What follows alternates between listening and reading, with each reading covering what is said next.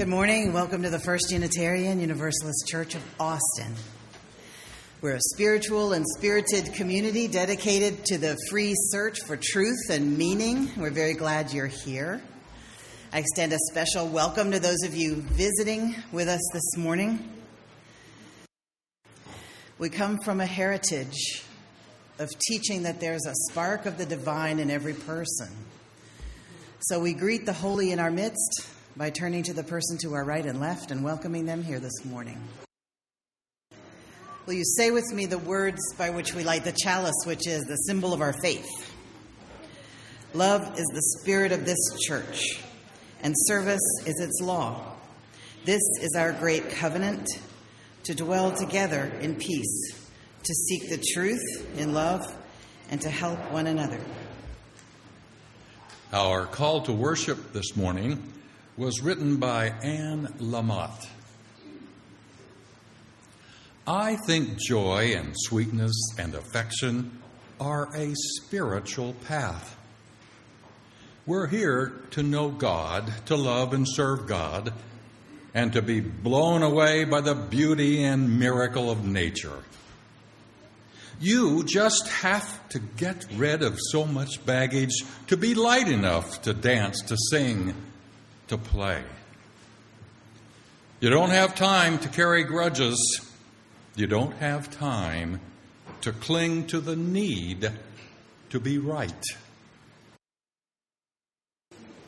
Unitarian Universalism draws from many sources, all the major world religions, the extraordinary deeds of men and women, and we um, come from all of those sources as well. We come from sources where our family stories are what inspires us. We come from sources where our uh, faith stories inspired us. We have roots in almost every major world religion in this room, including staunch atheism, secular humanism, neo paganism, etc. And so, what holds us together? One of the things that holds this congregation together is its mission. We wrote it ourselves and we put it on the wall and we say it every Sunday. We gather in community to nourish souls, transform lives, and do justice. Our meditation reading this morning is a poem from The Irony of American History by Reinhold Niebuhr. Nothing that is worth doing can be done in our lifetime. Therefore, we must be saved by hope. Nothing which is true or beautiful or good makes complete sense in any immediate context of history. Therefore, we must be saved by faith. Nothing we do however virtuous, can be accomplished alone. Therefore, we must be saved by love. No virtuous act is quite as virtuous from the standpoint of our friend or foe as it is from our standpoint. Therefore, we must be saved by the final form of love which is forgiveness. This is a time in the service when we get quiet together, where we enter what Ralph Waldo Emerson called the wise silence. Let us breathe deeply into that place in our body where we are most where we are. To that place in our heart where we are most who we are.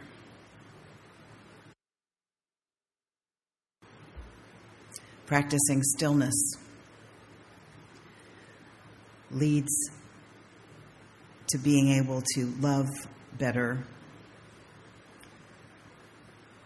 see more clearly.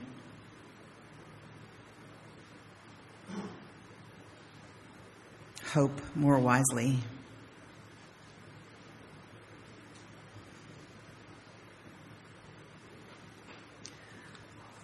Let us now enter the silence together, understanding that in this congregation, noises of life and the noises of small babies are part of silence.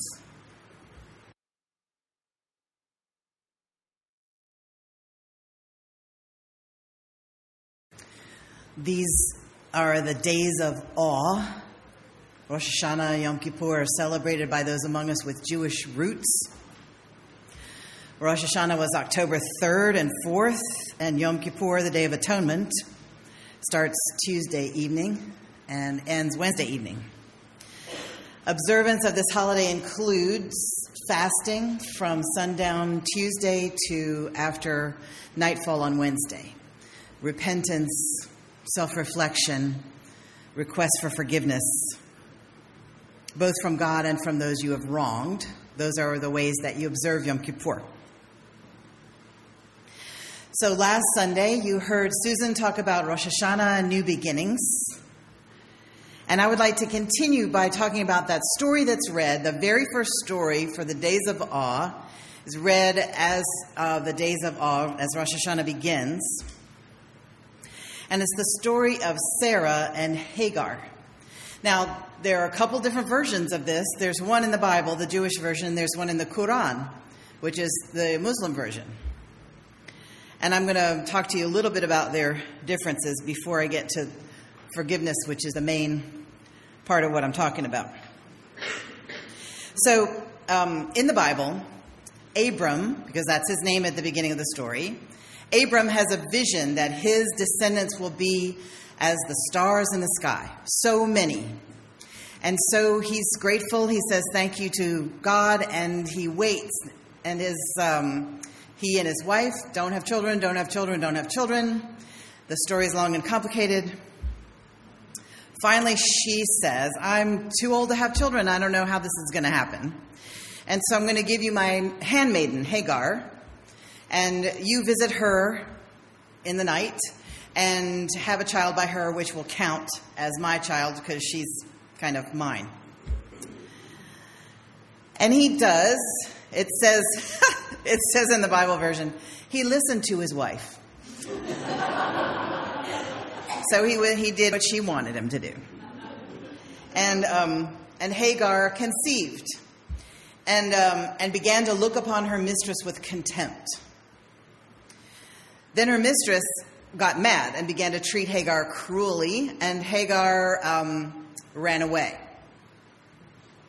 She was out in the desert and she found a spring and fell down by the spring and began um, drinking.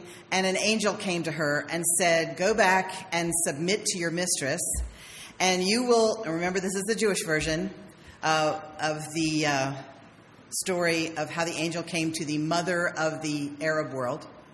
Um, the angel came to her and said, you will have a son, and his descendants will be great, and he will give birth. He will uh, father twelve princes, and um, but he will be a wild donkey of a man. And his hand will be raised against everyone, and everyone's hand will be raised against him, and he will always live over against his kinfolk. So she goes back and submits to her mistress, has the baby. Then her mistress um, they get visited by another angel, and her mistress gets pregnant too, Sarai. And um, during that visitation, Abram's name is changed to Abraham, and Sarai's name is changed to Sarah. And so now we have these two babies Abraham and Sarah's son, Isaac, and then Hagar and Abraham's son, Ishmael. It will not be a shock to you to hear that they never got along. In the version in the Quran, Hagar is the daughter of an Egyptian king who has been given to Ibrahim as a second wife. So she's an Egyptian princess. She's given as a second wife to Ibrahim. He and Sarai spent a lot of time in Egypt. Um, and so he has these two wives. Hagar gets pregnant with, Is- with Ismail first, and um, Sarai, jealous of the, of the second wife, says, You have to move her to another place. So Ibrahim um, takes them to a, another valley. The valley doesn't have any water. He leaves them with water, but it's not enough. And Hagar, uh, looking for water for her child, runs back and forth between two hills seven times. Now, part of the, the, the uh, pilgrimage called the Hajj in Islam is that you go to Mecca, and in this, and Mecca is in this place where Hagar was left by Ibrahim. Um, you run between two pillars seven times, signifying the desperate search for water that Hagar um, engaged in. And, and after a while, uh, God brings a spring up out of the earth. And so she and her son survive, and they live in that place. And Ibrahim comes and visits them. He has two families. He comes as a faithful and loving dad to, uh, but a miserable dad caught between two families. And many of you know him. Um, he comes and visits both families and tries to do what's right by both of them. So, why is this story the first one that you read? At the beginning of the year when it's time to reflect on yourself and ask forgiveness. Uh, Ruth Behar, who is a Jewish scholar and an anthropologist, suggests that perhaps this story is read because it is so clear in the story how everybody was wrong. Hagar was wrong for looking with contempt upon her mistress. So Hagar comes off a little bit bratty in the Jewish version of the story, which is the one she's concerned with as a Jewish scholar. Sarai comes across as jealous and petty and cruel. She treats her servant harshly and then she sends her uh, out into the wilderness twice. And Abraham, Ibrahim, was wrong also just for not um, being able to find a way to fix it, which we can all understand and for, we can forgive all of them really because we all have been petty and jealous, and we all have been a little bratty, and we've all been a little spineless. Um, but this is the situation that opens up the days of awe. When you're supposed to look at yourself and see, what have I done to uh, create the messes that are in my life? So, and you can also see how different points of view spin the story in different ways.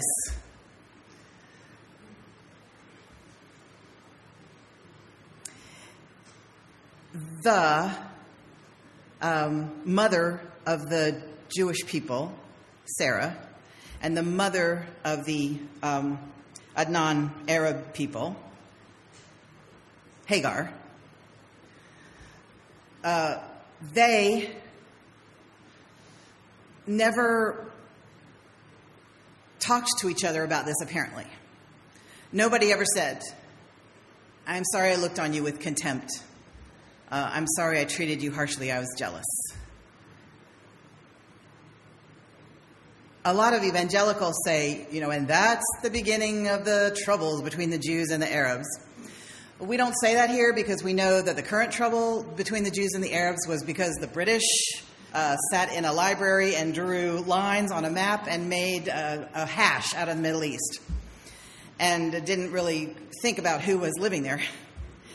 But um,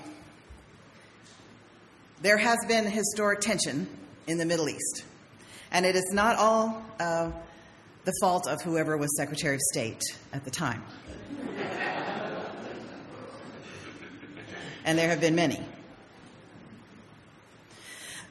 So, how many of us have members of our family who are not currently speaking to one another um, from the closeness of first cousins on in. Anybody have members of the family who don't really talk to each other? Yeah, it's very, very common. It's very common.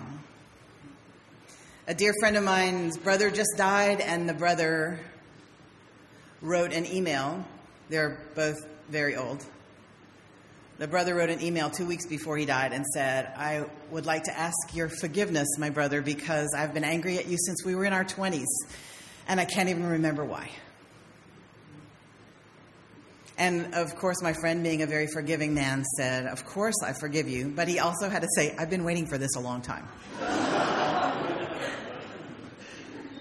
he didn't say, I. Never mind.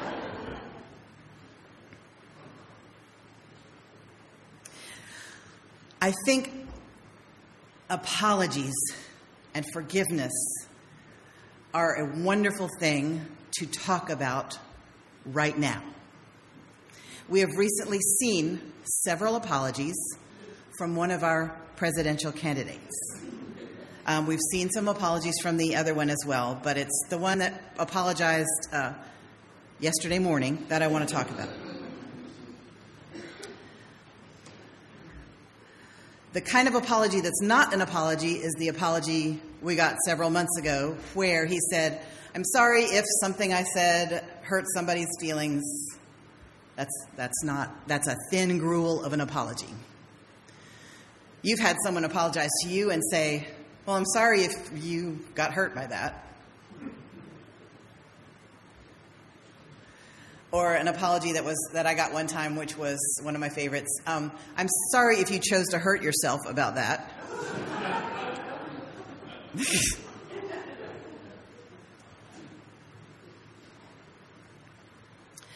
the apology from yesterday morning was more like it. You say, I did it, I was wrong, I apologize. That's, that's more like it. That is a C minus apology right there. Average, a little bit less than average. Why? Because it is non interactive. A non interactive apology is like, I'm sorry, okay? I'm sorry, it was wrong, I won't do it again. Okay, you acknowledge what you did, you acknowledge that it was wrong. Um, that's the one that we most often give and the one we most often get. And you explain yourself, you know, and there's nothing wrong with this apology, really. You say, I was tired, I wasn't thinking, I was upset about something else, I'm sorry it came out that way. Um, and then, if you want it to be an interactive apology, you say, I hope you forgive me. Or, even better, will you forgive me? Then the other person can make their decisions. But, okay, so if that's a C minus apology, what is an A plus apology? Are you interested in what that is? That's just my opinion. Um, okay. A truly great apology involves an understanding and an acknowledgement of what happened. Not only in you, but in the other person.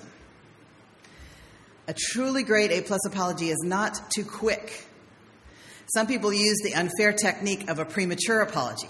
They see the other person looking hurt and they go, I'm sorry, I'm sorry, okay? And then the other person's not allowed to say anything about their feelings because if they go, Yeah, that really hurt my feelings, you go, I said I was sorry, which means shut up. Premature apology, no fair.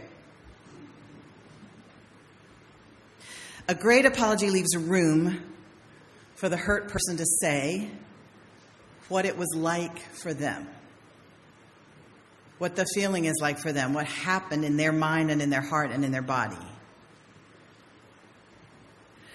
A truly great apology lets go of, I didn't mean to, because that is intention. And while that is important, it's only about a quarter of the importance of the impact. You have an intention, but then there's an impact. And even though it wasn't your intention, you see the impact. And if you want to be a great apologizer, you say, Tell me about this impact.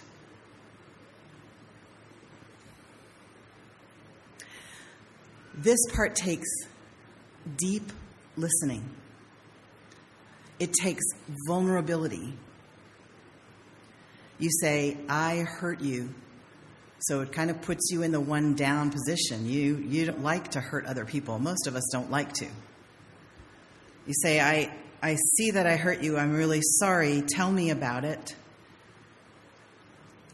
Validation of the other person's experience is as simple as saying, I really can see how that could have come across that way.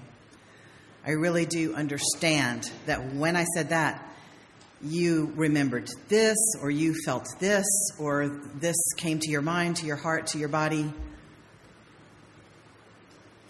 A great apology has a lot of listening in it. And then there's an ask for forgiveness. Forgiveness also takes listening. If somebody asks you to forgive them, if you can listen to them until you understand them, it is more easy to forgive them. Then you can decide what kind of relationship you want to continue to have. You can forgive someone and avoid them. You can forgive someone and not want to live with them.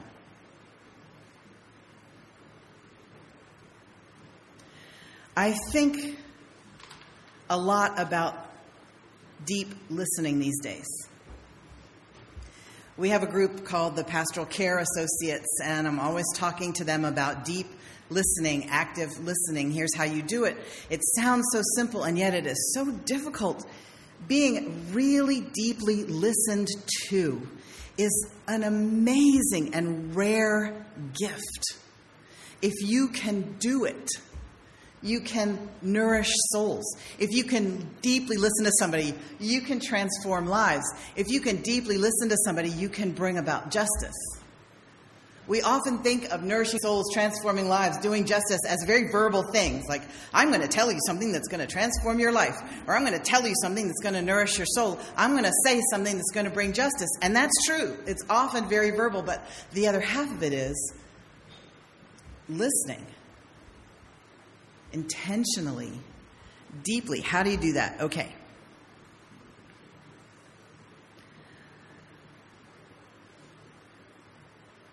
It happens when you can quiet the buzzing voices in your core that are thinking of things you'd like to say to the person who's talking to you. Number one. When you can quiet the buzzing hysteria or panic in your core that you think they've misunderstood you. When you can sink the rising urge to give them advice because they really need to hear this. Then you can maybe be quiet and still enough to listen. Now, all of this takes practice. You can't just say, Oh, I'm going to be a good deep listener and start. But if you want to, you can start this afternoon. You could pick somebody you want to listen to and just say, Okay, we're going to make a, we're going to, because a lot of people are worried that if they start listening to somebody, it's going to go on for three hours. and they're going to miss the game. Or you're going to fall asleep on them, or you're just going to start screaming or something. So, a container is a good idea. So, you, here's how you make a container you go, we're going to set a timer. We're going to set a timer for 30 minutes, and you're going to talk for 30 minutes about anything you want to. And I'm going to listen to you. I'm going to be still inside. I'm not going to give you any advice. I'm not going to go, oh, yeah, well, that happened to me. And when it happened to me, I thought, da da da. No, this is not about you at all, not even a little bit, not even one six billionth of a bit. That's how many people are on the earth. This is about them being given the rare gift of being listened to. If you want to, you can ask them questions. If you cannot talk about yourself, not give advice, not fix the situation, and ask three questions in a row, you get a black belt in listening. So 30 minutes, the timer goes, eh, you go, I did it. And then 30 minutes, you get to talk. And then they get to practice listening. I promise you that deep listening can change the world. It is a healing place. I promise you that if you are misunderstood for 30 minutes, you will not die. I promise you that if you do not ha- have a word to defend yourself with for 30 minutes, you will not crumble into ashes. The gift of listening to someone else is transformative and nourishing and a treasure. To become silent inside takes a lot of practice. To abstain from advice takes a lot of practice. To open your heart to another person, perhaps telling you something unsavory about yourself, takes a lifetime of practice. To open your heart to the suffering of another person right there in front of you without trying to fix it takes a lifetime of practice.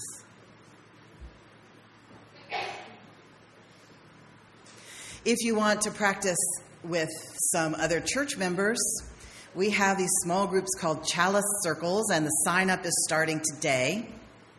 If you are too shy to go into the gallery where all the sign-ups for everything are, I understand some people just never go in there because they can't take all the people in the hubbub. The sign up sheets are also on the table in between those two doors where the ushers sit. You can just get one and you won't have to talk to a soul. Chalice circles give you practice in listening because you're not allowed to give advice. And man, is that hard. It may just be hard for me, but I think it's hard for everybody. If you need listening, if you need someone to listen to you, please email me or just tell me, and I will connect you with one of our congregational listeners who have had some training in deep listening. And they have promised and made an oath that they will not give you advice or try to fix you. Repentance and forgiveness. The world is hungry for those things. If the candidate who apologized on Saturday would go to the Twitter feed of Kelly Oxford, who is a New York Times reporter, and read what is on there. I have some hope that there would be change. Kelly Oxford asked yesterday for women to tell the story of their first experience of sexual assault. Just their first one. Where they got grabbed or flashed or trash talked, but mostly it's grabbed. She has over a million stories on there since yesterday. She was getting one a second, one every second. My friends, remember what happened to you. My friends, it doesn't only happen to women. My friends, if it hasn't happened to you, ask any women in your life, even your daughters that you think might be too young. Odds are good that it has or will happen to them soon. Just grab them. You can do anything. Half the women in this country are traumatized by those words. But we're good at hiding it because we smile.